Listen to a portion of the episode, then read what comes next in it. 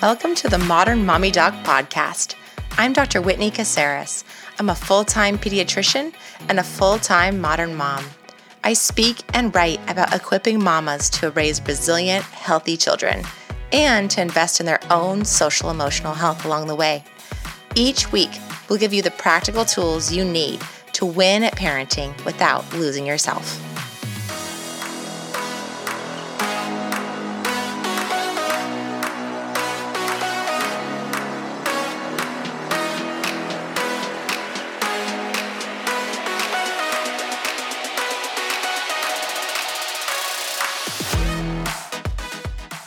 Hello, hello, and welcome back to the Modern Mommy Doc podcast. Today we are talking about non binary parenting. Now, I am guessing that some of you are wondering what that even means. Like, are we going to be talking about gender roles? Are we going to talk, be talking about gender affirming care for our kiddos? No, we're going to be talking about a different take on non binary parenting. And this is what I mean.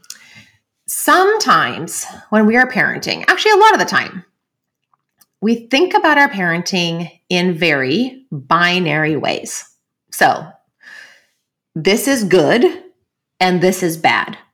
And we think about it like, you know, you hit your sister. That's bad. you said, I love you to your sister. That's good. Okay, fair, right? Those are relatively easy examples. But there are some circumstances in which both our kids' behaviors and our responses to them are not so cut and dry. And I don't know about you, but sometimes for me, a lot of times for me, let me be honest, a lot of times for me, when my kids are quote unquote misbehaving, when my kids are having a hard time, when my kids are super emotional, the first place that my brain goes is this is all so bad. Oh my gosh. Everything's going wrong. Oh my gosh. What have I been doing wrong with these kids? Oh my goodness. What do I need to figure out for them? Did they eat enough? Did they have enough rest last night? Did something happen to them at school with a friend? Okay, I start searching in my head for solutions. It makes a lot of sense to me. I think that my parents in general, that's the way that they raised me, is to be very solutions oriented. And I also think that just the generation of parents that came behind us was very, very solutions oriented. Like there's a yo, there's a problem, I'll solve it, right? There's a problem, yo, I'll solve it. That's how it goes. So that's the way that it was. Like you're having this bad behavior, that means it's because you're bad, you have a timeout. Our generation is tasked with thinking about in our parenting is there a middle ground on a lot of the behavioral issues that we see?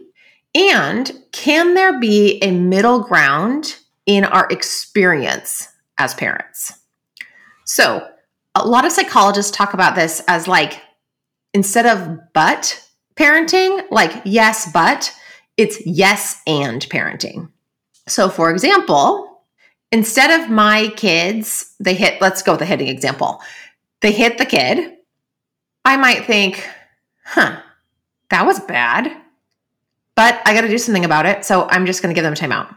Or I might think about it as that was a behavior that I did not like. That was a choice I did not like. And clearly there was a really big behavior behind it. Now, the consequence that I give to my child as a result of that behavior might be exactly the same.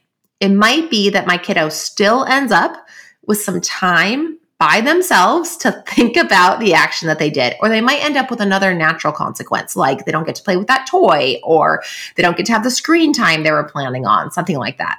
That's very, very fair, right?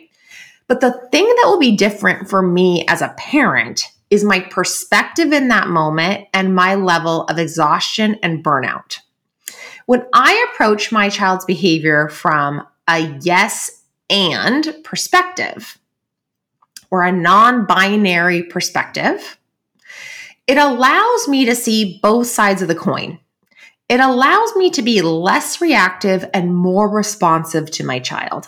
So I can hold simultaneously that the behavior that they did is not okay, but that the emotion is.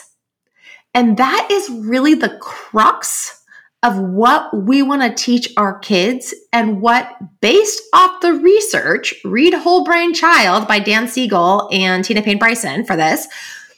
That's what's going to create kiddos or encourage kiddos to be the 35 year olds we hope that they will be in the end, a la Ken Ginsburg, right? That author who talks about this idea of we're not trying to actually solve for behaviors right now with our kids. We're actually trying to encourage them and build resilience and help them to learn skills that will help them when they get to their adulthood.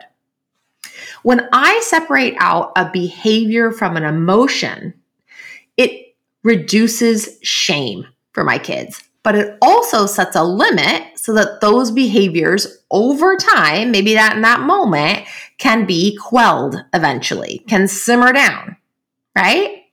It tells my child, you are not a bad person, but that behavior is bad, isn't something that I like. I'm not going to tolerate it. We're not going to do that. That was a bad choice.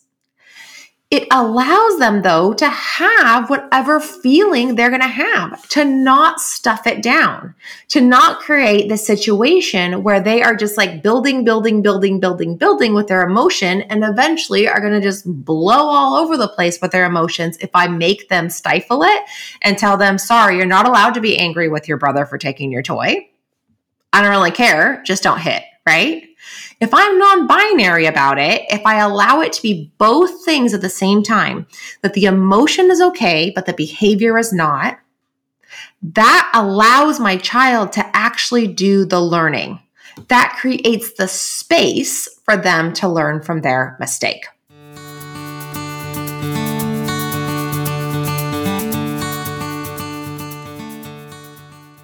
Mama, it is here and available for download. It's the new Modern Mamas Club app. We are so ready to join you on your personal journey from conflicted to centered. We want to take you on an evidence based path from feeling conflicted all the time, from feeling pulled in all kinds of directions, from feeling burnt out to feeling really purposeful and aligned as you move through your working motherhood experience, no matter what is happening around you. So go check it out in the App Store.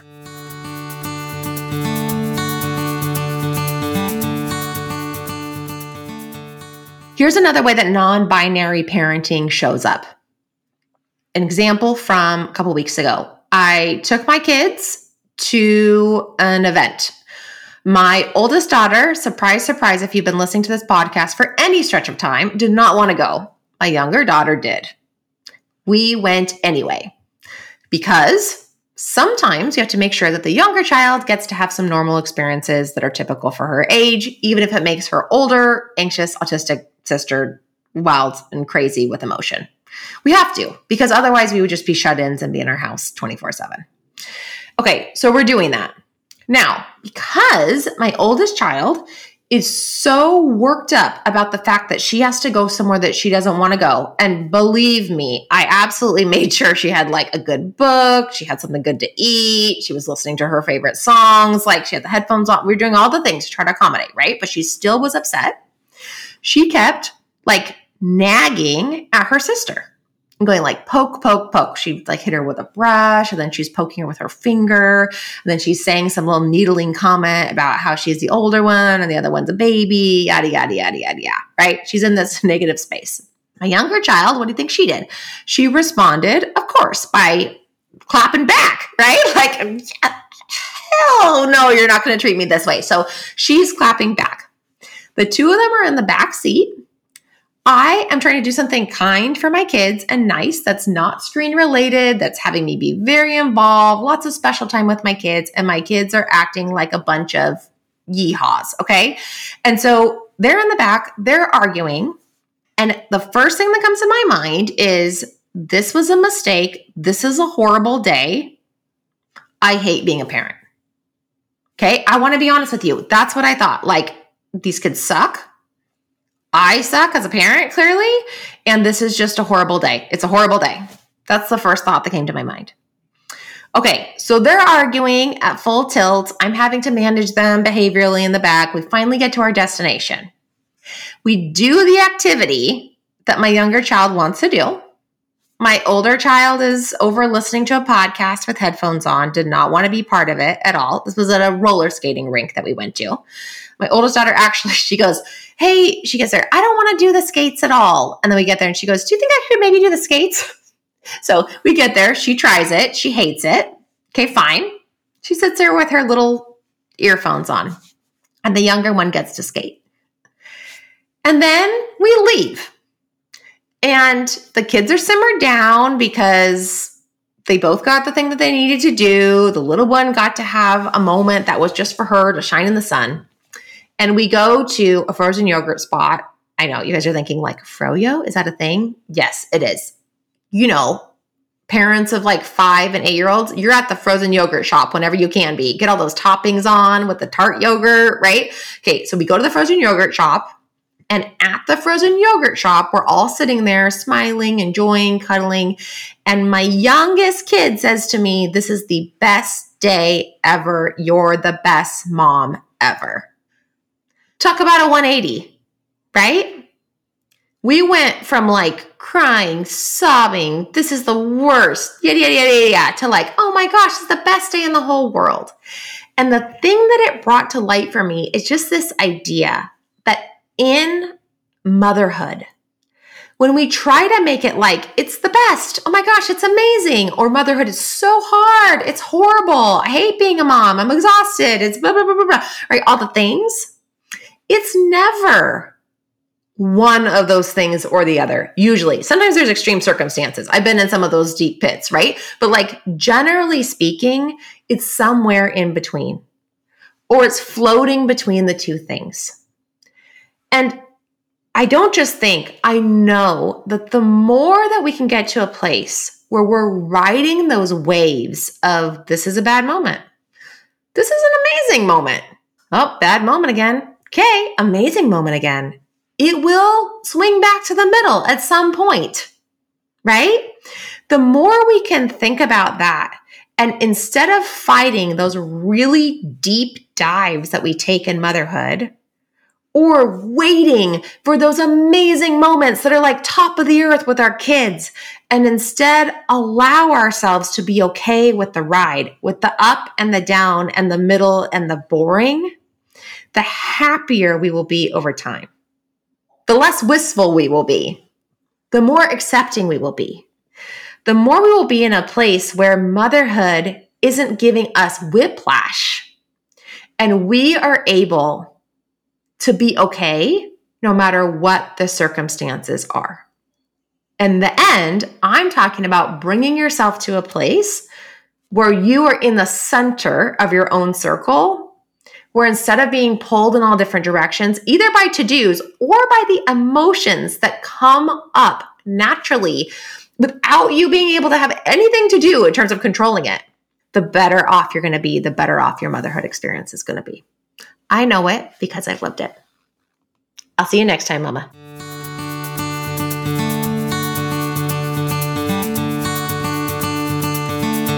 Hey, Mama, if you want more of the Modern Mommy Doc podcast, make sure that you click subscribe so you don't miss any episodes.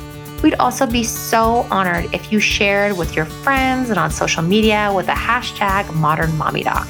If you share about something that inspired you or that you learned from the podcast, we'll be sure to share it on our social media as well. Thanks for listening.